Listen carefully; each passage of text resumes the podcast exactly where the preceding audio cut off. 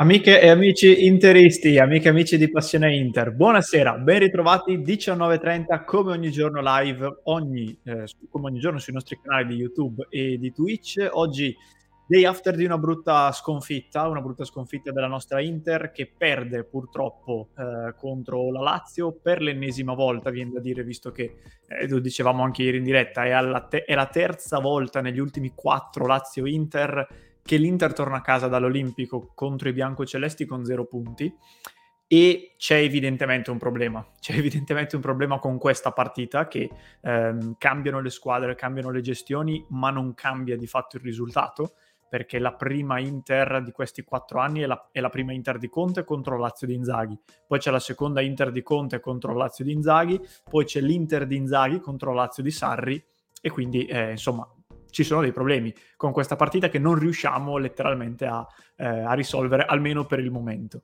In ogni caso, eh, ci sono tante cose da, eh, di cui parlare, da affrontare, visto che sono tanti i temi che sono emersi nella serata di ieri, tantissime critiche nei confronti di Roberto Gagliardini, eh, ne abbiamo parlato anche nel video di oggi, per chi lo ha visto, eh, mi sono focalizzato anche su Gagliardini, ovviamente non solo su di lui, però era uno dei temi più caldi di giornata.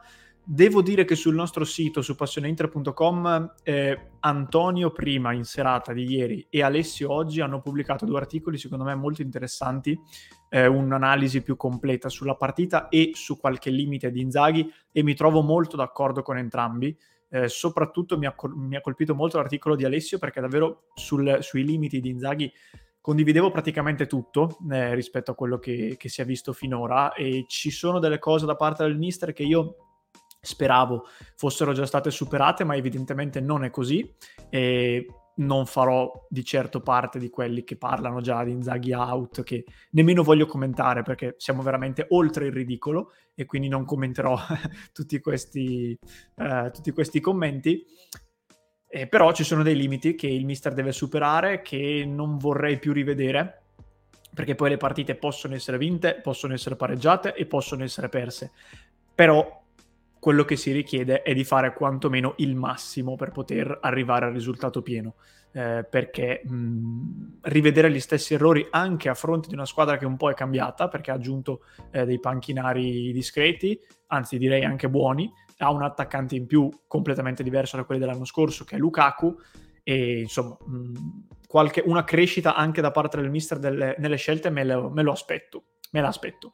Eh, parleremo di questo, commenteremo ancora la partita naturalmente in lungo e in largo, seguiremo però anche i due scontri di Serie A che sono attualmente in corso, in particolare Juventus-Roma che ricomincia in questo istante la ripresa non so se la state vedendo, ragazzi. Una Juve che ha fatto un primo tempo molto, molto buono. Eh, ha chiuso in vantaggio 1-0. Aveva segnato anche un secondo gol, ma è stato annullato eh, per un fallo di mano di Vlaovic precedente all'azione, che poi era stata chiusa da Locatelli. E, però la Juve ha giocato molto bene. Ha fatto una, un primo tempo di grande intensità. Eh, come non saremmo abituati a vederla, tra virgolette, perché la Juve non è solita, diciamo, regalarci prestazioni di questo tipo la Roma fino adesso ci ha capito ben poco. E, gol di Vlaovic, meraviglioso su punizione, punizione perfetta, attraversa gol. Vediamo se nella ripresa la Roma la riesce a riequilibrare o, oppure come andrà. Mentre il, il, secondo anticipo, ve lo dico più che altro a livello di fantacalcio, non me le vogliono Cremonese e Torino, ma insomma non, non lottano per i nostri obiettivi. 1-0 per il Toro in questo momento per un autogol di Bianchetti al diciassettesimo. Quindi questo è il eh, questi sono i due risultati parziali, fra poco vedremo magari anche la classifica, anche se siamo estremamente all'inizio, quindi io l'anno scorso dicevo che la classifica la guardo più o meno a partire da novembre. Quest'anno chiaramente cambia tutto, visto che novembre praticamente il girone d'andata sarà già quasi finito e quindi insomma non, eh, dovremo iniziare a guardarla un po' prima. Però dopo tre partite mi sembra comunque abbastanza, ehm, abbastanza presto, diciamo così, abbastanza prematuro. Detto questo, saluto il nostro Gabri, grandissimo Gabri, buonasera. Ben ritrovato il nostro Angelo, Interchannel, poi vedo il nostro Massimo, ciao Massimo, oggi eh, abbiamo parlato a lungo anche nel club di Passione Inter, di, di Lazio Inter, il nostro Massimo fa sempre delle analisi molto approfondite e interessanti che, con le quali spesso mi trovo d'accordo. E saluto anche Gibi, grande Gibi, Nicolò, buonasera Nicolò, Francesco, ben ritrovato. Uh, Marco dice complimenti a Inzaghi per aver sbagliato ogni scelta ieri. Commento duro, ma, ma che condivido purtroppo. Uh, ha azzeccato veramente poco il mister ieri e secondo me è una delle peggiori partite dell'Inter nella gestione Inzaghi, uh, sia per l'approccio, cioè nel senso sia per mh, mm, come poi si è sviluppata, sia per le scelte. Cioè io a memoria non ricordo partite in cui quasi ogni scelta veramente non è stata azzeccata, in nessun modo. Quindi brutta, brutta botta, dobbiamo, dobbiamo recuperare subito. Infatti tra l'altro oggi erano presenti ad Appiano ovviamente i giocatori, ovviamente il mister, anche i dirigenti, eh, Marotta, Ausilio e Baccin, che hanno uh, analizzato con la squadra la sconfitta e io ripeto ragazzi, mh, so perfettamente che probabilmente anche molti di quelli che primissi- nei primissimi minuti post partita iniziano a dire via questo, via quello, via quell'altro, anche loro sono convinto che dopo qualche ora, almeno la maggior parte di loro, capisce che non è il caso di dire certe cose, che è molto prematuro. Eh, però ecco, se qualcuno è veramente convinto che all'alba della terza giornata di campionato si debba già ribaltare tutto, io non lo seguirò su questa strada, io commenterò la partita, l'analizzerò, capiremo dove sono stati gli errori principali, almeno a mio parere e anche a vostro parere, però se alla terza giornata, al 27 di agosto, parliamo già di mandare via Inzaghi, di Lukaku che è un bollito e tutti gli altri discorsi che si sono fatti, eh, mi sembra che sia una discussione molto vuota e quindi non, non intendo approfondirla. Eh, avevo letto un commento, vediamo se riesco a recuperarlo perché mi interessava. Ecco, è quello di Andrea, perché ci ho pensato anch'io, al di là della, del discorso che ci sta intorno. La Juve questa sera esordisce con Miretti, titolare, Juventus-Roma, partita importantissima, soprattutto dopo il pareggio inatteso con la Samp. Eh, arriva una Roma che è in forma, che è forte e Allegri, no, adesso vi dico la verità, non ho sotto mano i disponibili della Juve, quindi non so se sia una scelta, diciamo, costretta per problemi di infortuni, eccetera, o una scelta tecnica. Sta di fatto che Allegri mette in campo Miretti, che è un 2003, che arriva dalla Juventus Under 23, e questo è anche il coraggio che io vorrei vedere nelle scelte dell'Inter, ma non necessariamente sul giovane, cioè poi adesso non, non vorrei riaprire il discorso Casadei e tutto quello che ne comporta, ma il coraggio in senso, in senso, lato è una cosa che secondo me ad Inzaghi ancora un pochino sta mancando e, ed è un peccato perché pensavo che dopo un anno, il primo anno era abbastanza di assestamento, quindi ci poteva stare che magari fai delle, delle scelte un po' più conservative, un po' più prudenti. Il secondo anno con una macchina un po' potenziata secondo me, perché è vero che hai perso Perisic, però hai aggiunto tanto altro, quindi un pochino è stata comunque potenziata per me questa Inter io mi aspetto un po' più di coraggio, mm, mi aspetto sinceramente eh, delle scelte diverse, perché poi molto spesso nel calcio, soprattutto nel calcio di oggi, eh, il coraggio spesso paga e, quindi no, non è per il riferimento a Miretti, eh, dico in generale, il coraggio spesso paga. Eh, spesso paga. Eh, poi Miretti gioca perché non ha altri, può essere Stefano, però ti, ti, ti domando, non avremo mai la controprova, naturalmente. Se Inzaghi avesse avuto la stessa condizione che forse ha oggi Allegri, dico forse perché non ho, ripeto, non ho sotto mano le formazioni. Secondo te avrebbe messo Casadei titolare in Inter Roma o avrebbe giocato magari con due centrocampisti a tre punte, per esempio, o comunque avrebbe ribaltato la squadra? Per me la seconda. Questa è un pochino la sintesi, al di là del fatto che stasera Allegri abbia tu- degli indisponibili oppure no. Poi, per carità, io mi tengo Inzaghi tutta la vita, eh? cioè, intendiamoci. Però questa mi sembra una cosa che finora è... Cioè, mi sembra quello che finora è, è emerso. Ehm, poi... Eh, ah, sempre Stefano diceva ieri sera Inzaghi la, la toppata succede ma tutti questi ipercritici fanno tenerezza, sono perfettamente d'accordo perché se, se, giudicassimo come fanno in tanti praticamente a ogni giornata dovremmo cambiare mezza squadra, l'allenatore, il presidente neanche a dirlo, e, e, sarebbe un po' un problema. Intanto la Roma è scesa in campo in maniera, secondo me, un, un filino più decisa del primo tempo, però per il momento siamo ancora 1-0. Eh, EasyV40, grandissimo, buonasera. Vedendo Kostic mi fa rosicare tanto, tanto, tanto perché è stato accostato all'Inter per due stati. È vero, è vero perché Kostic... Io non lo so, ragazzi, se Kostic alla fine dell'anno si dimostrerà migliore di Gossens, perché io ripeto, non mi sento ancora di mh, celebrare il funerale di Gosens, sinceramente. Lo vedremo. Sicuramente da quello che stiamo vedendo, mh, non solo in questa partita, ma in generale dall'esperienza di Kostic anche in Germania, sarebbe stato un discreto sostituto di Perisic. Questo credo proprio di sì. Eh, non sarebbe stato forte quanto lui perché il Perisic che abbiamo visto in questi anni è veramente, in questo anno e mezzo, è veramente insuperabile però insomma mh, mm, mi piace, Kostic mi piace, infatti mi spiace anche a me che sia andato alla Juve perché è un profilo di quelli che mi sarebbe piaciuto vedere all'Inter. Parleremo anche di Cialobà, sì Francesco, assolutamente sì, oggi notizia eh, riportata da Gianluca Di Marzio, il Chelsea avrebbe deciso, poi vediamo eh, perché il mercato veramente cambia di minuto in minuto, però pare che il Chelsea abbia deciso di ritirare Cialobà dal mercato nonostante, vediamo se tra l'altro abbiamo eh, l'articolo, sì, ce l'abbiamo. Eh, dicevamo, il Chelsea, sapete che sta trattando per Fofana dell'Eister, e sembra molto molto vicino, eh, per più di 80 milioni di euro, una cosa che non esiste. E, ehm, Pare che però Cialobà, che sembrava legato all'ingresso di Fofana, quindi entra Fofana e esce Cialobà, in realtà pare che venga trattenuto dal Chelsea. Eh, oggi, tra l'altro, ha giocato titolare nella gara contro l'Eister vinta per 2-1 dal Chelsea. E quindi, peraltro, nelle ultime ore va anche detto che l'Inter si era un pochino defilata. Uh, mentre Quadrado sfiora il 2-0. L'Inter si era un pochino defilata ed era in, invece venuto, eh, diciamo, era emerso il Milan, che tra l'altro leggevo proprio un minuto prima di entrare in diretta Uh, Sky Sports uh, in Germania dice il Milan si inserisce nella trattativa per Akanji. Io non capisco, questi qua fanno il mercato guardando noi. Vabbè. Ehm, si era inserito il Milan, però a quanto pare il Chelsea ha deciso di ritirare Cialoba dal mercato e infatti l'Inter a questo punto ha accelerato in maniera decisiva su Acerbi. E quindi temo che alla fin fine arriverà proprio il centrale della Lazio. Poi Vediamo altri commenti, poi vi faccio ascoltare anche un servizio con i top e i flop, analizziamo qualche tema. Eh, buonasera Danilo, ben ritrovato.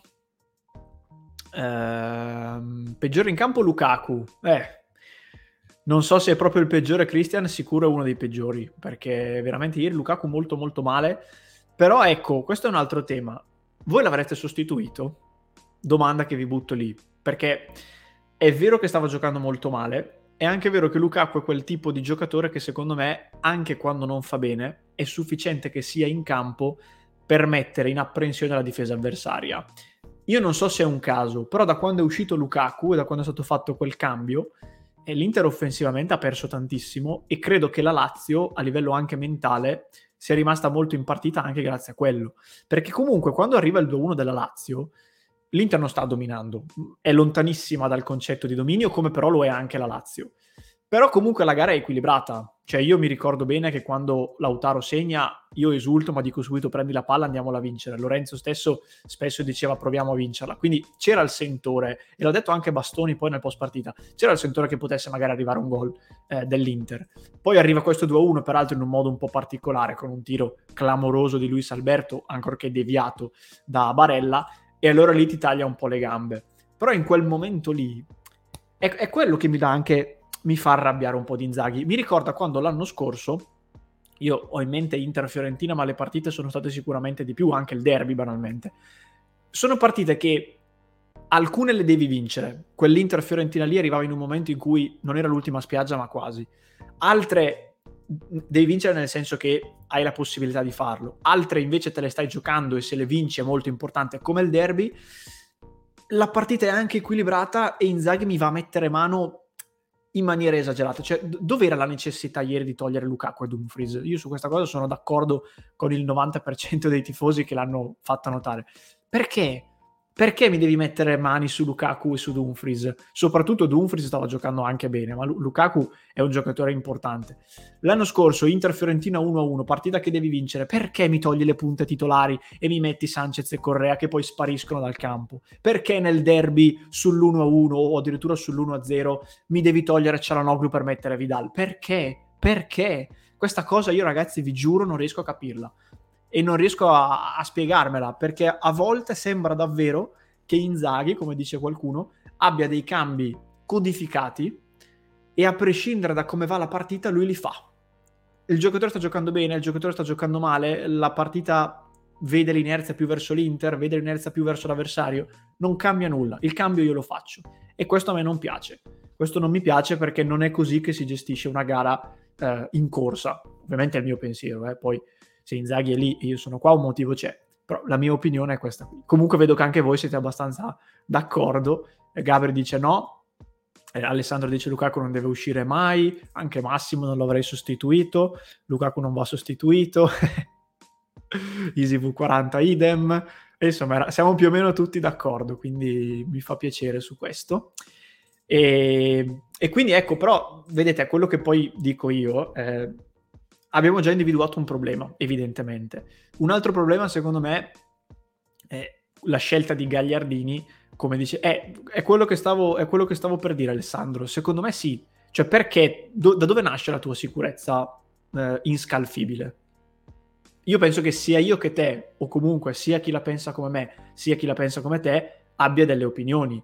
Non abbiamo dei dati de, de, del materiale effettivo per poter essere sicuri di questo. Anche perché quanti di voi due anni fa, all'inizio della scorsa stagione, avrebbero scommesso che Stefano Pioli avrebbe vinto uno scudetto in Italia. Oggettivamente, quanti di voi? Penso pochi. Si diceva, vabbè, ma Pioli è un perdente, è un ciapanò, come dicono a Milano e dintorni, è uno che alla fine arriva a fare 30 ma non fa 31, e poi gira e rigira lo scudetto l'ha vinto. Quindi anche queste decisioni mh, dogmatiche secondo me rimangono comunque opinioni. Io rispetto la tua opinione, mancherebbe altro, però non, non, me la, non, me la, sento di escludere al 100% che un allenatore possa evolvere, possa cambiare, perché poi tutti gli allenatori non nascono imparati, come si suol dire, almeno dalle mie parti. Cioè, alla fine fai esperienza, cresci e migliori. C'è chi magari cresce dopo sei mesi, c'è chi cresce dopo un anno e mezzo.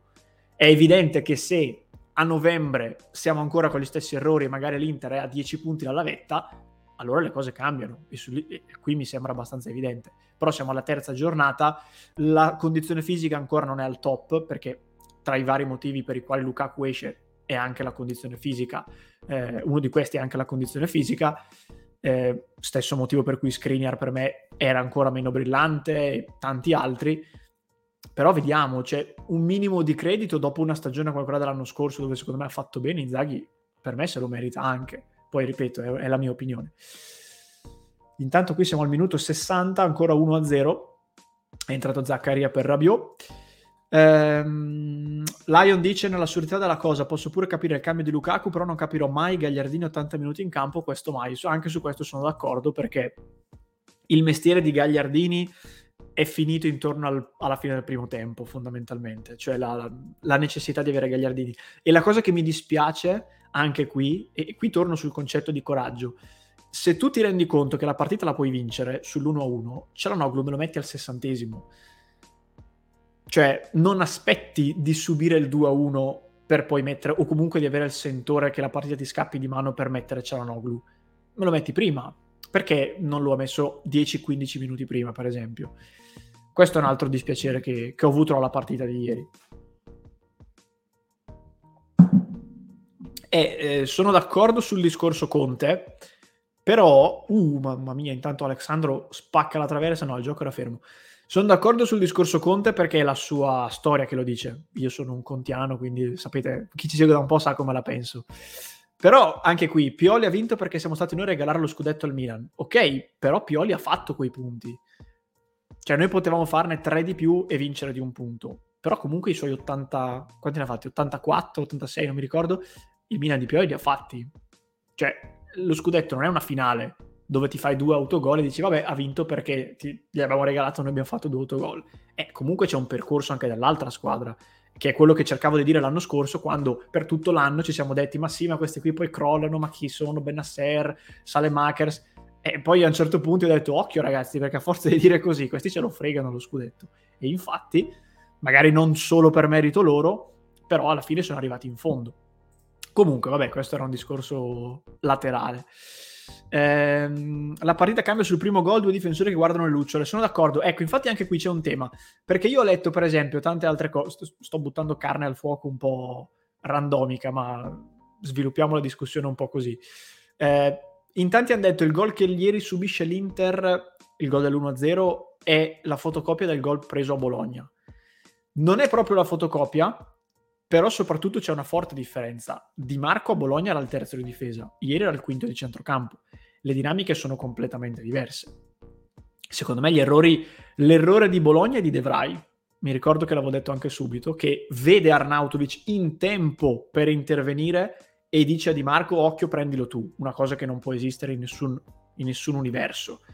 Ieri eh, Di Marco è in netto ritardo su Anderson, non recupera, se non erro nei minuti immediatamente precedenti aveva fatto due o tre eh, discese avanti e indietro, avanti e indietro, quindi era evidentemente in debito d'ossigeno, non recupera in tempo perché magari è stanco o quello che è, e Bastoni non se ne accorge, vai tu, vado io, sono presi un po' in mezzo, Andanovic non esce e io qui, ripeto, non voglio metterci bocca perché non sono sicuro al 100% che potesse farlo, però in tanti lo stanno dicendo e alla fine succede il patatrack. Però secondo me sono due gol abbastanza diversi, non basta che il protagonista fosse lo stesso per dire sono uguali.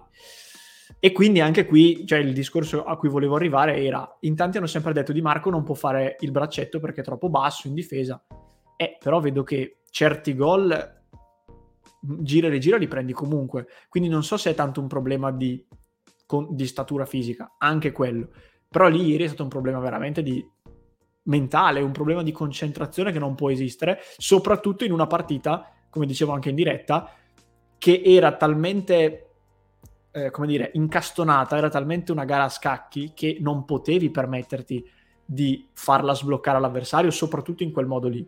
L'Inter è una squadra talmente forte e che ha degli obiettivi talmente importanti che io pretendo che sia lei a sbloccare quelle partite come quella di ieri, sfruttando gli errori come quello che però abbiamo fatto noi da parte dell'avversario, non il contrario. Non che l'Inter faccia quell'errore che ti può fare la squadra piccola o la squadra media e, e, che fa andare in vantaggio l'avversario. Questo non è tollerabile. E qui ragazzi c'è, c'è, poco da fare, qui non è questione di Inzaghi o non Inzaghi, qui è roba di, della difesa e della concentrazione. Almeno penso che su questo saremo tutti abbastanza d'accordo. Sono anche d'accordo con Massimo Infatti l'ho detto anche nel video, Gagliardini ieri non bene, però Barella e Brozovic molto peggio. E adesso, ecco, già che ci sono, in tanti sicuramente avrete visto il video di ieri, però per chi non lo ha visto, io vi faccio notare solo una cosa, che così giusto per, aspettate che la recupero, perché io poi nel video vi ho proposto alcune piccole statistiche da Lazio-Inter dei tre centrocampisti Vediamo se riesco a recuperarle. Perché non mi apre la partita? Porca miseria. Ah, da qua, ok. Allora, eccole qua. Vediamo se riesco a condividervi lo schermo. Da SofaScore, penso che lo conosciate come software, le statistiche dei tre centrocampisti. Il rating, quindi la valutazione in base alla prestazione, Gagliardini prende 7.0, Barella prende 6.7, Brozovic prende 6.4. Le statistiche, Brozovic e Barella toccano molti più palloni, quindi è evidente che poi i dati sono potenzialmente drogati anche da questo. Però passa- precisione passaggi, Barella 92%, Brozo 90%, Gagliardini 83%. Quindi non è che parliamo di 99 e 30%. Possessi persi, Barella 10, Brozovic 10, eh qui l'ho perso, Brozovic 10, Gagliardini 6. Ora, è inutile o comunque è parzialmente inutile fare la radiografia della prestazione solo con i dati in questa maniera. Però questo per dire che Gagliardini non ha giocato bene ed è palesemente un giocatore non adatto a questi livelli.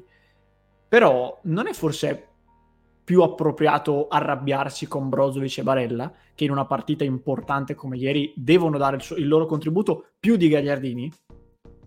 Questa è l'opinione che ho provato a esprimere nel video e che vi voglio ribadire. A me ieri Brozovic e Barella hanno fatto veramente arrabbiare perché hanno giocato malissimo, hanno fatto degli errori sciocchissimi, soprattutto Brozovic. Il, il, terzo, no, il secondo gol, mi pare, nasce da una palla terribile giocata da Brozovic e continuano a sbracciare, ad arrabbiarsi appena uno perde palla lo mandano a quel paese.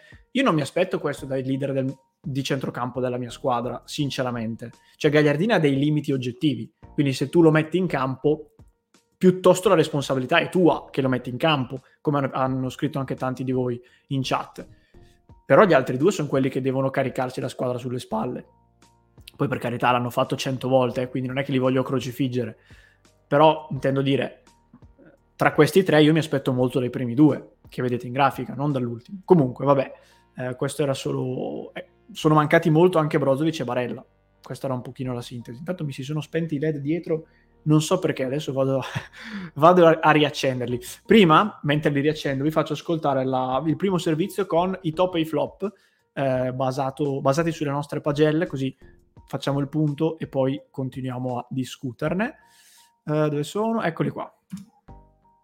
L'Inter perde malamente e meritatamente il primo scontro diretto del campionato facendosi battere per 3-1 dal Lazio all'Olimpico.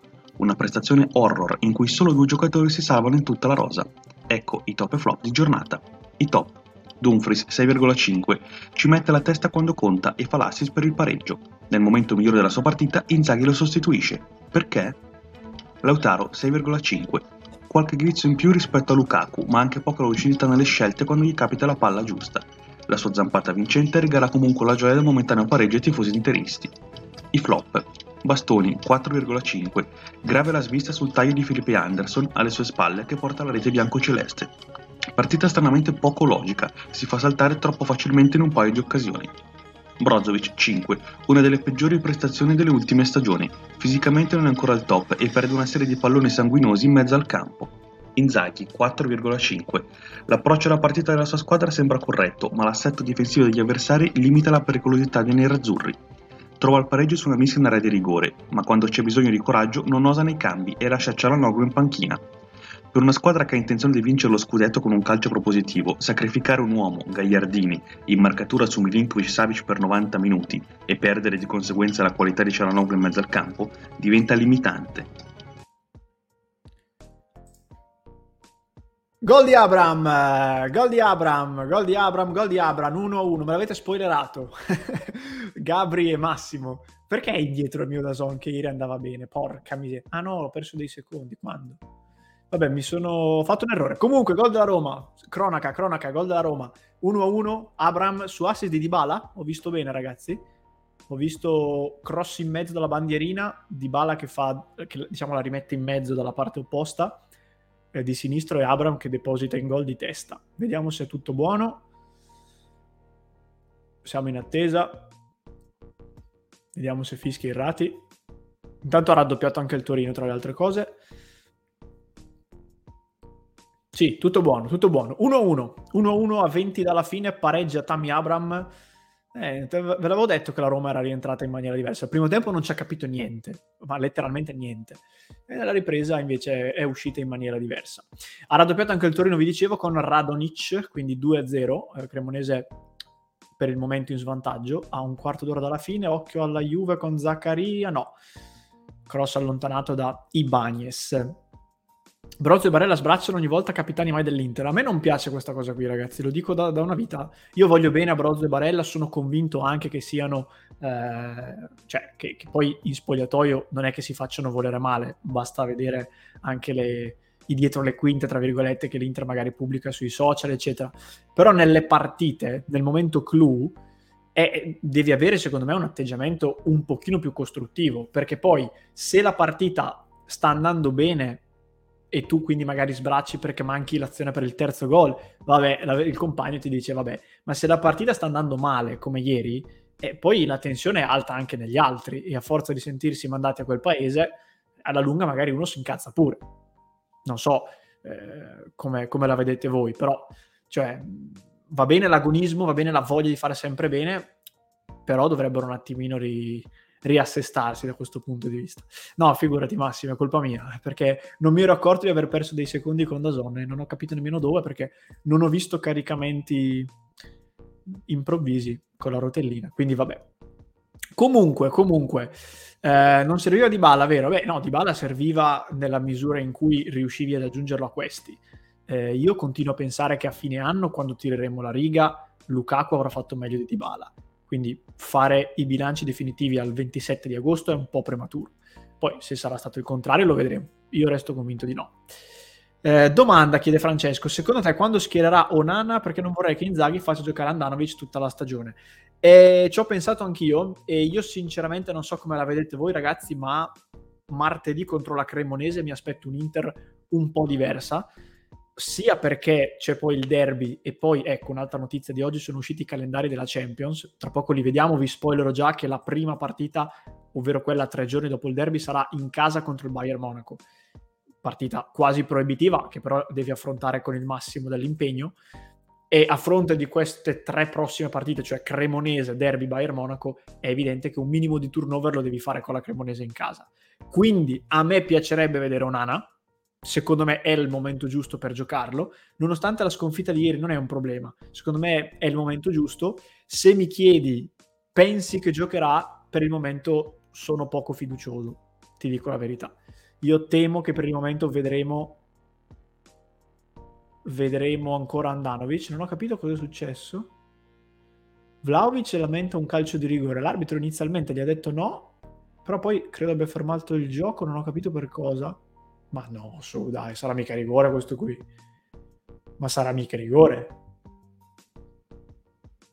Beh, oddio, velocità normale? Eh, episodiaccio questo da valutare, eh? Vabbè, vedremo. Eh, quindi Onana dipendesse da me lo farei giocare. Farei giocare Aslani, che ha bisogno anche lui di minutaggio. Farei giocare Correa, eh, perché anche lui, secondo me, questa gara la può cominciare senza problemi. E, e farei giocare Gossens, perché Gossens, l'Inter ragazzi, ne ha bisogno come l'acqua nel deserto. Eh, non è il miglior Gossens, mi pare evidente che ci siano dei problemi, altrimenti giocherebbe lui però questi problemi non li risolvi se sto ragazzo non lo metti in campo. Non posso pensare che in casa con la Cremonese, che sia talmente messo male da non poter giocare nemmeno in casa con la Cremonese, con il massimo rispetto per la Cremonese. Non posso pensarlo. Quindi i miei punti fermi martedì sarebbero Onana, ehm, Gosens, Aslani e Correa. Gli altri poi valuti lui. Immagino che Cialanoglu giocherà, avendo saltato buona parte della gara di ieri probabilmente riposerà De Vrij perché sta facendo molto bene, però credo che Skriniar abbia più bisogno di giocare, perché anche lui lo vedo un po' indietro di condizione, quindi magari riposa De Vrij e a quel punto giocherà Skriniar in mezzo, perché il centrale ancora non c'è, e, e quindi non penso che, che arriverà in tempo, eh, però io prenderei queste decisioni. Goses deve giocare, non possiamo eh, accontentarci di Marco sia per l'investimento fatto sia perché non sarebbe sufficiente per lo scudetto. Sono perfettamente d'accordo. Eh, c'è bisogno anche qui, vedi, un po' di coraggio. Magari non, l'allenamento non, non, dà tutte le garanzie possibili, però un minimo di coraggio. Se no, sto ragazzo veramente non gioca più. L'anno scorso ha fatto due spezzoni ed era, diciamo, accettabile visto che c'era un Perisic in formato, eh, in formato monstra. Però quei due o tre spezzoni che ha giocato, ha fatto gol nel derby di Coppa Italia e assist dopo tre minuti in eh, Inter Salernitana, mi pare. Cioè, poi non vorrà dire nulla, però nel senso, puntiamoci su questo ragazzo. Intanto la Roma continua ad attaccare. Eh, poi, diffidati in vista del derby, non credo, Gibi, perché dovrebbero essere... No, se non ero la, la diffida scatta alla quarta ammonizione, quindi con tre partite giocate non è proprio possibile, credo. Eh, vediamo, vediamo. Con la Cremonese può dare minutaggio ad alcuni, è quello che mi auguro. Voglionane e Gosens devono giocare, dice eh, Fabio, Gagliardini, Acerbi ideali per Bayern e Barça. Ah, meravigliosi. Acerbi a tenere... Tra l'altro anche qui, no, la battuta che leggevo. Eh, abbiamo pescato il Bayern, dai, ci è andata bene che almeno non ha più l'attaccante più forte ultimi, tutti gli ultimi anni.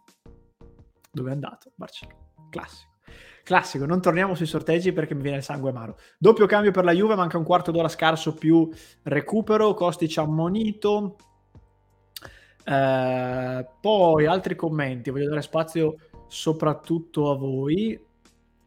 Eh, Angelo dice bisogna lavorare duro, Mu lo scorso anno per motivare i suoi ha insultato la panchina, tutti zitti a lavorare e poi hanno vinto una coppa. Inzaghi deve solo imparare, ci vuole più polso. Capisco il tuo discorso e lo condivido, Angelo, però se volessi fare il cattivo ti direi Mourinho ha insultato la panchina, ha vinto una coppa, Inzaghi non ha insultato la panchina e ne ha vinte due.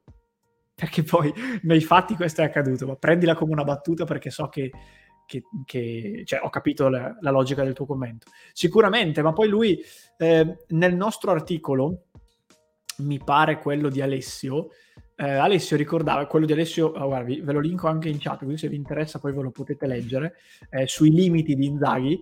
Alessio ricordava un dettaglio che io non, non ero nemmeno a conoscenza. Nella tesi che Inzaghi ha scritto nel 2014 per prendere il patentino di prima categoria di allenatore, il titolo era Dinamiche allenatore gruppo squadra.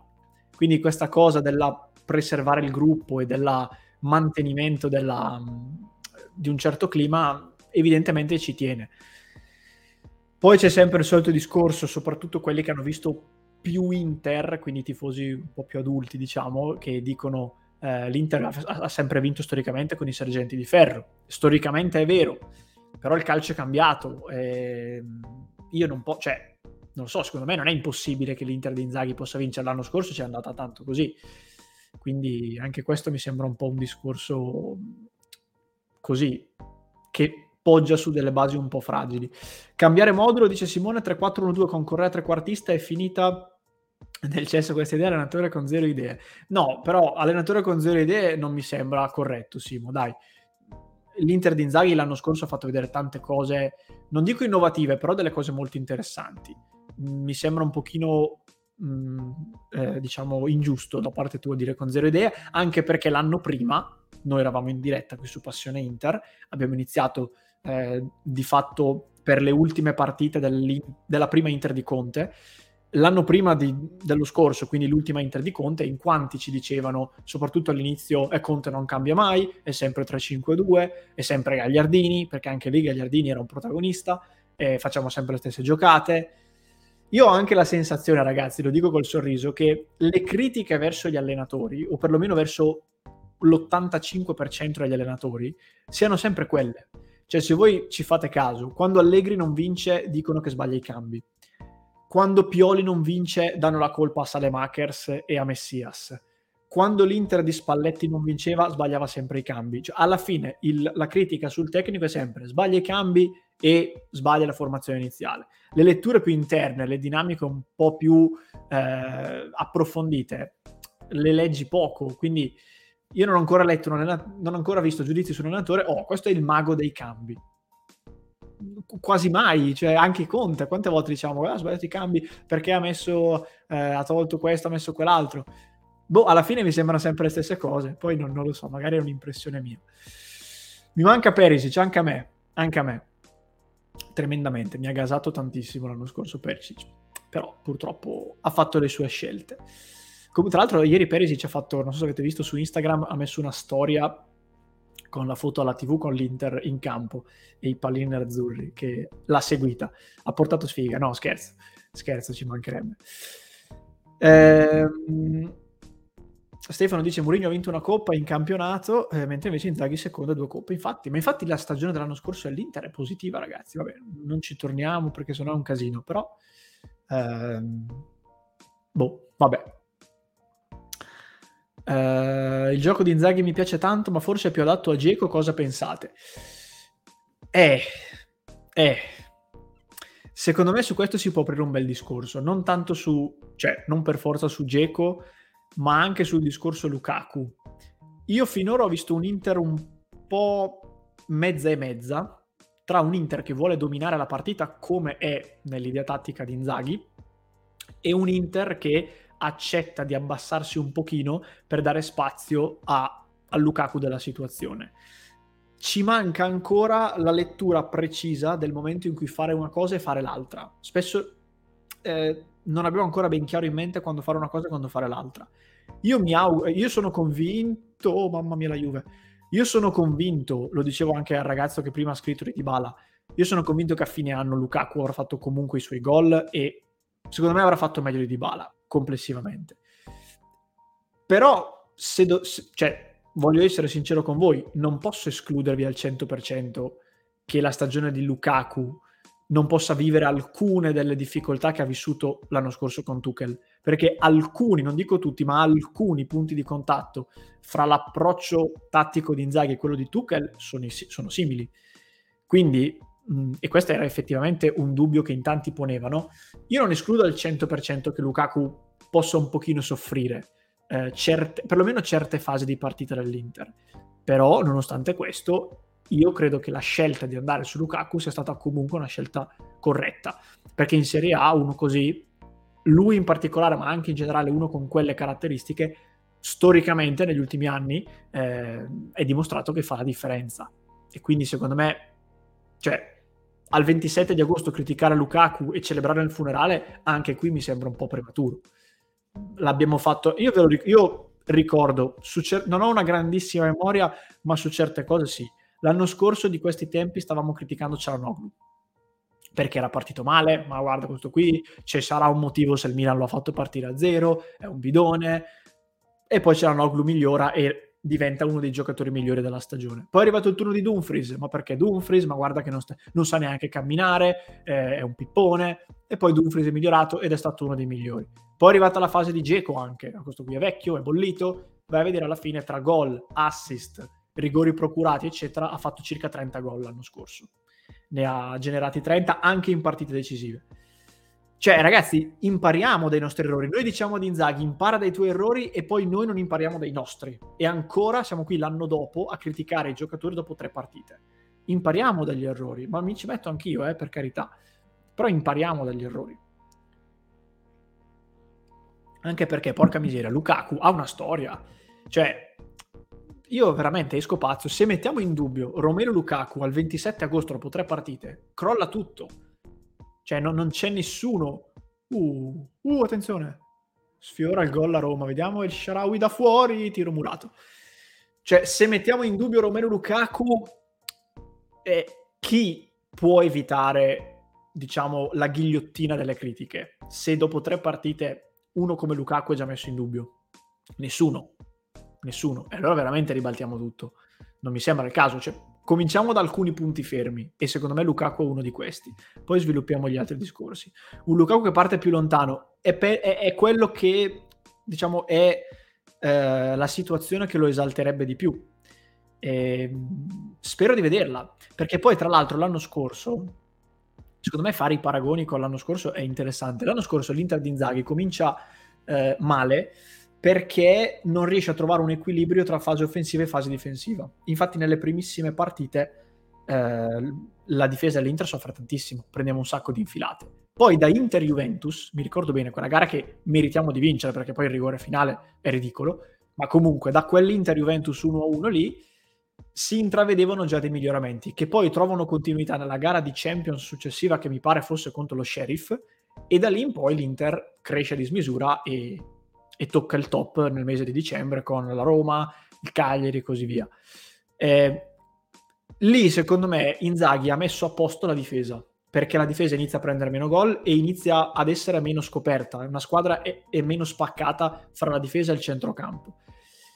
Non escludo che accada anche adesso, eh, perché alla fine mi sembra evidente che la difesa oggi abbia dei problemi, sia fisici, perché Skriniar non sta bene, mi pare chiaro, ma in generale hai preso 4 gol in tre partite, insomma, iniziano ad essere tantini per essere solo all'inizio. Quindi se magari un paio di partite ti metti un pochino più compatto dietro, stai un pochino più attento e valorizzi Lukaku in questa maniera, non fa così schifo secondo me. E quindi me lo auguro, me lo auguro. Anche perché tra le altre cose l'Inter è una squadra offensiva e è una squadra... No, stavo vedendo la Juve, no, niente. L'Inter è una squadra offensiva a cui piace comandare il gioco. Però se tu eh, combatti la difesa e inizi a non prendere gol e fai due o tre partite di fila senza prendere gol, riacquisiscono sicurezza tutti. Mentre al contrario, se fai troppe partite col gol subito, 2, 1, 3, 2, oltre a rischiare di perdere dei punti banalmente, secondo me perdi serenità mentale. Quindi anche l'Inter di Conte dell'anno dello scudetto cambia in questa maniera. Parte super spregiudicata con un 3-4-1-2 che non aveva il minimo senso, anche per come veniva interpretato, ritorna al 3-5-2, Bari centro-basso, l'Inter non prende più gol, esalta Lukaku, esalta Kimi e poi arriva la cavalcata verso lo scudetto. Secondo me da questo si deve partire. Ah, è entrato Milik, eh, sono talmente attento che, non me lo sono, che me lo sono perso. Bene, è entrato Milik, è vero, fa un po' strano vederlo nella Juve, dopo che, che è stato al Napoli. Siamo al minuto 87 intanto, la gara è ancora sull'1-1. Io vi dirò ragazzi, non, ho, non sono assolutamente convinto che la, né la Juventus né la Roma arrivino fino in fondo nella corsa scudetto, però io sto pareggio da interista me lo porto a casa. Se finisce così va benissimo, perché, perché di sì. Questa è la mia idea. A me va benissimo così, poi lo vedremo. Eh, ringrazio Divinus Carboste99 per il bit, grazie mille da Twitch. Speriamo in un pareggio, ecco, vedi? Non ti avevo letto, scusami. Adesso l'ho letto e siamo, siamo d'accordo. Eh, se non erro, Simone, ieri in live partita dicevi su Lukaku che doveva avere pazienza perché alcune fasi sarebbero state difficili per lui. Allarghiamo la considerazione all'intera stagione. Hai, hai detto bene. Hai detto bene. Eh, Lukaku quest'anno deve capire che non è l'Inter di Conte, quindi non è costantemente l'obiettivo della squadra o comunque, anche se lo è, non è costantemente nelle condizioni di fare la differenza come faceva con Conte. Quindi quando è in quelle condizioni deve fare la differenza, perché è Romelu Lukaku.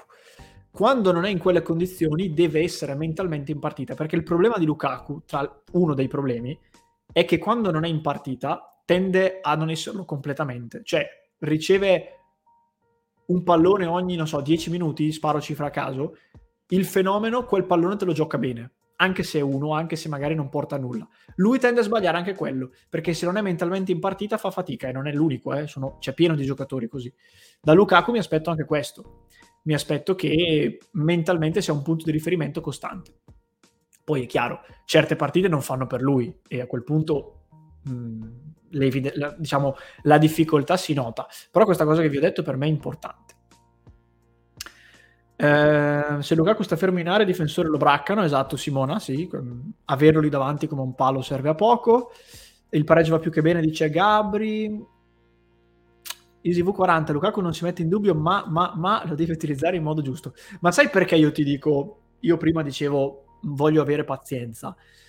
Perché da quello che filtrava, Inzaghi era d'accordo con la scelta di puntare su Lukaku e non su Dybala. Cioè a un certo punto l'Inter aveva non voglio dire che avessi in mano di bala, però c'erano delle buone possibilità che arrivasse. Si apre la porta a Lukaku. Allora l'Inter lì deve decidere. Uno me lo porto a casa, il secondo, soprattutto se è di bala, vediamo se si muove qualcosa eh, nel lato Geco, lato Corre, eccetera. In quella situazione anche Inzaghi ha dato il benestare per andare su Lukaku.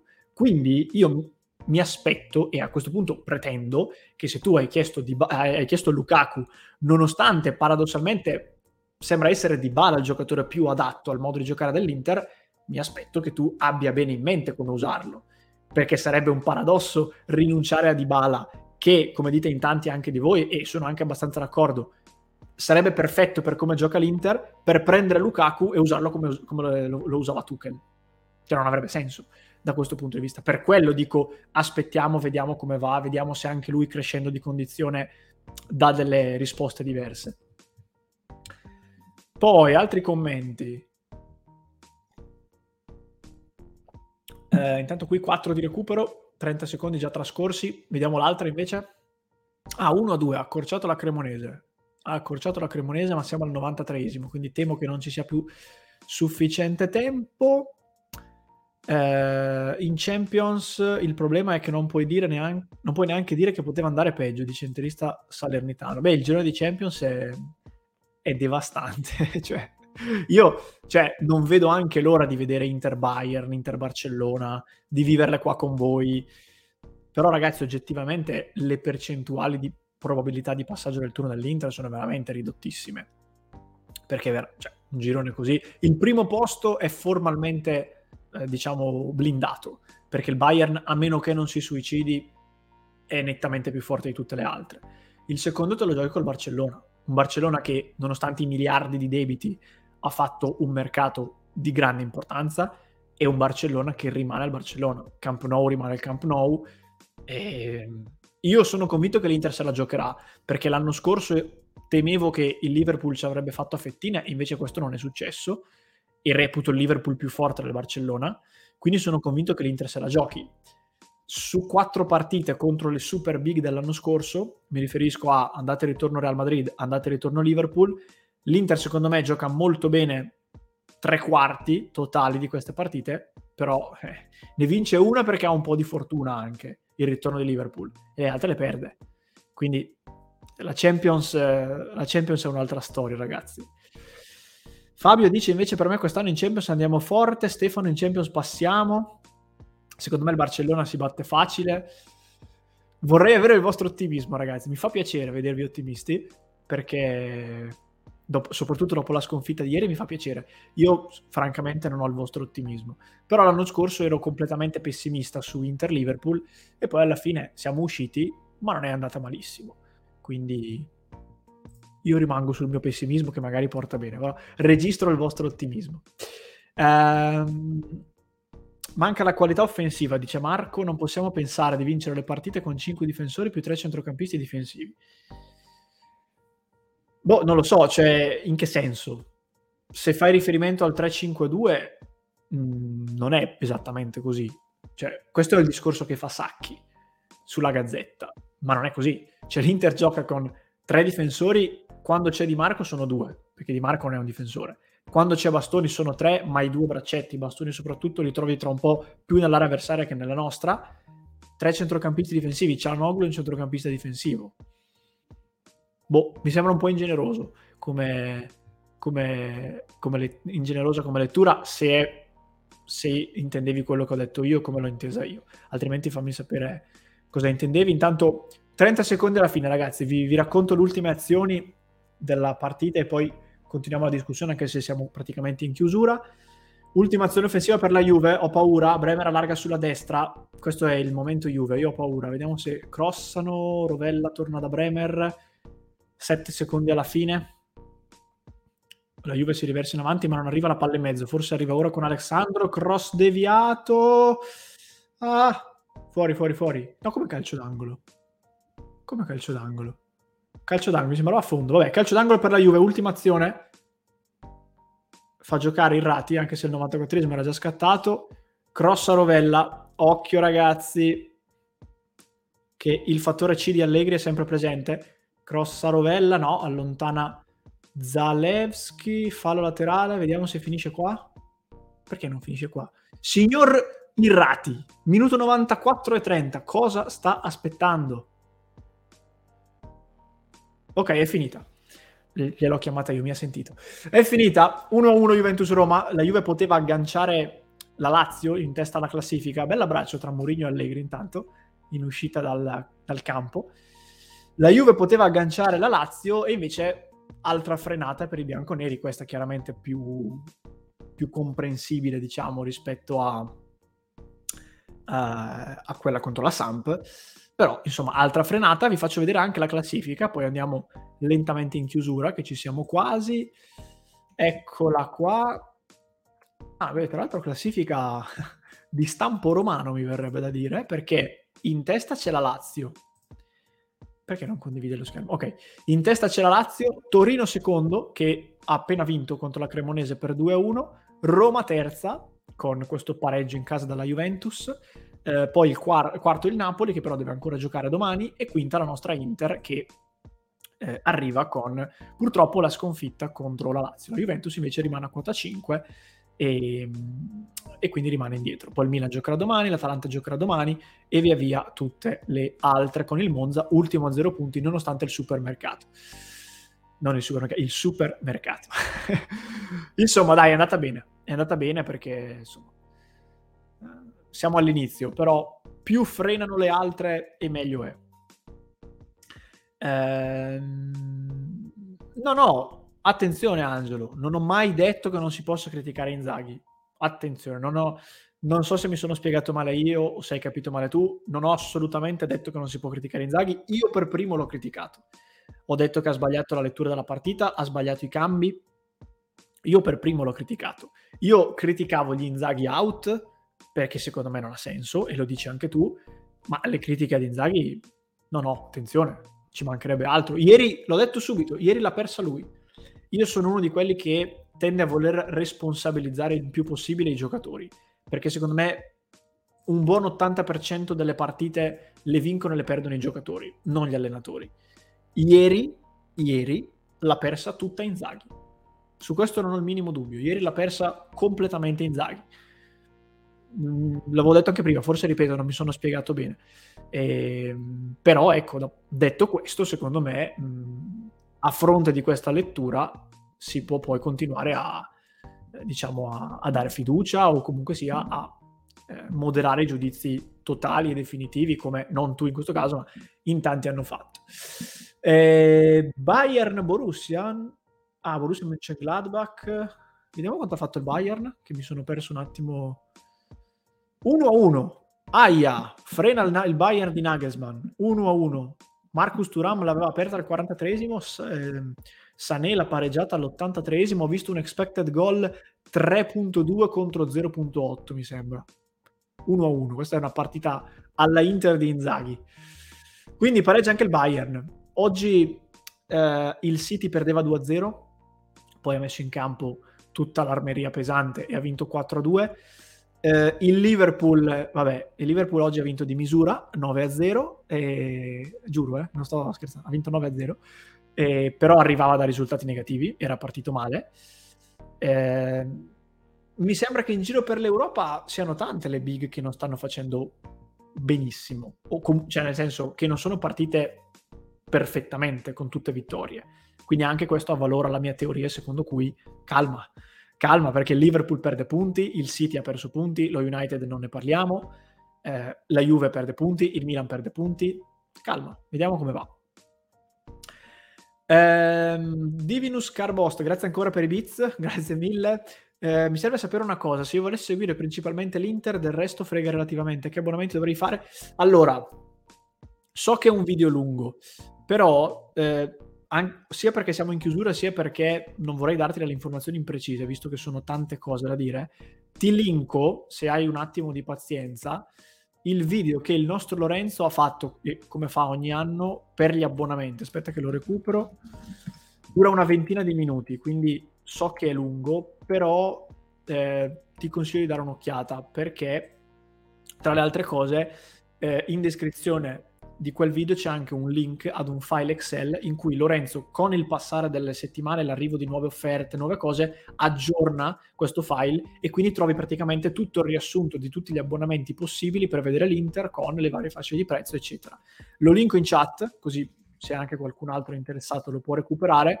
Ti rimando lì perché davvero è un prodotto fatto completo e quindi ti conviene leggere lì così hai anche poi tutte le cose chiare in mente. Comunque vedo di Emre che dice Team Vision con Dazon non hai la Champions e, e niente, quindi insomma ti rimando lì.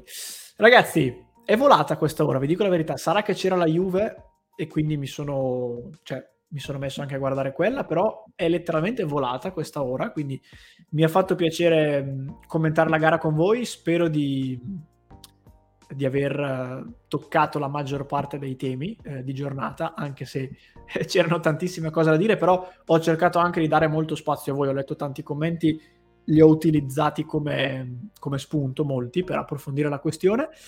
Eh, oggi sono convinto che sia domenica perché non sono abituato a vedere l'Inter giocare di venerdì, però oggi è sabato, quindi domani che è domenica torniamo live come ogni giorno dalle 19.30, torneremo probabilmente con un nuovo video, sicuramente con tanti nuovi contenuti sul nostro sito www.passioneinter.com e poi la settimana prossima ci prepariamo ad una settimana molto calda perché esordiamo il 30 con la Cremonese, ma poi nel weekend prossimo c'è il derby e io ho già paura mi metto già le mani nei capelli, non per l'Inter, dico in generale. Quindi uh, sarà una settimana importante che non vedo l'ora di vivere insieme a tutti voi. Vi ringrazio ancora una volta per la compagnia, ragazzi. Vi ricordo www.passioneinter.club per il club di Passione Inter. Se volete entrare a farne parte, vi giro anche questo link, così facciamo tutto completo. E, ehm, per rimanere quindi in contatto quotidianamente tutti i giorni con noi e far parte anche eh, delle nostre dirette, se è una cosa che vi può interessare. Vi auguro una buonissima serata, un buon posticipo. Io guarderò l'Italia di basket, quindi mi aggiornerò tramite il club di Passione Inter appunto su cosa accadrà a San Siro tra Milan e Bologna. Vi do appuntamento nuovamente a domani. Un abbraccio, come diciamo sempre. Sempre Forza Inter. Ciao ragazzi.